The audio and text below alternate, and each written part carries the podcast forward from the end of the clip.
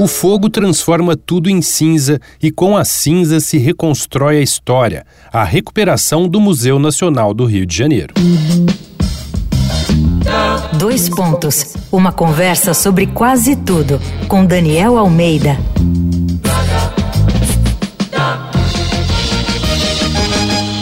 Como se sabe, o fogo não é seletivo na hora de transformar tudo em cinzas, sejam as matas de um bioma ou os acervos históricos e artísticos. Para nossa tristeza, no mês de setembro completam três anos do incêndio no Museu Nacional do Rio de Janeiro. Graças à sobrecarga de um aparelho de ar-condicionado no primeiro andar, 90% do acervo do museu foi destruído pelo fogo. Localizado na Quinta da Boa Vista, é a mais antiga instituição científica do Brasil. Foi fundado por Dom João VI em 1818 e tinha cerca de 20 milhões de exemplares raros, como esqueletos de animais pré-históricos, artefatos etnográficos e múmias. Segundo o canal Nossa, do UOL, o diretor da instituição, o paleontólogo Alexander Kellner, diz que 15% foi salvo. Apesar de tudo, o Museu Nacional continua em funcionamento, com pesquisas e eventos online e presenciais. É esperado que ainda esse ano eles comecem a reforma do telhado e da fachada do prédio também.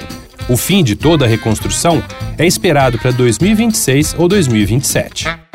Mas entre tantas ações para reerguer o museu, uma eu achei especialmente incrível. Um time de pesquisadores que desenvolve réplicas tridimensionais em impressoras 3D se juntou ao projeto e jogaram uma ideia logo de cara. Com todas essas cinzas resultantes do incêndio dando sopa por ali, por que não usar esse material para reconstruir as peças perdidas? E foi assim que centenas de itens começaram a ser recriados em tamanho original, entre eles o crânio de Luzia, o fóssil mais antigo encontrado nas Américas, amuletos egípcios, um fóssil de crocodilo e o caixão de uma múmia. Mas é, preciso continuar vigilante. Durante o incêndio, os bombeiros penaram para controlar o fogo porque os hidrantes em torno do prédio não tinham água. Passados três anos, ainda de acordo com Kellner ao canal Nossa, se algo assim acontecesse de novo, os bombeiros teriam o mesmo problema, porque os hidrantes do Museu Nacional do Rio de Janeiro continuam secos.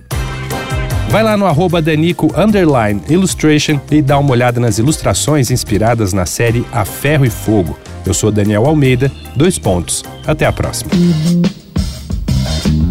Você ouviu Dois Pontos uma conversa sobre quase tudo com Daniel Almeida.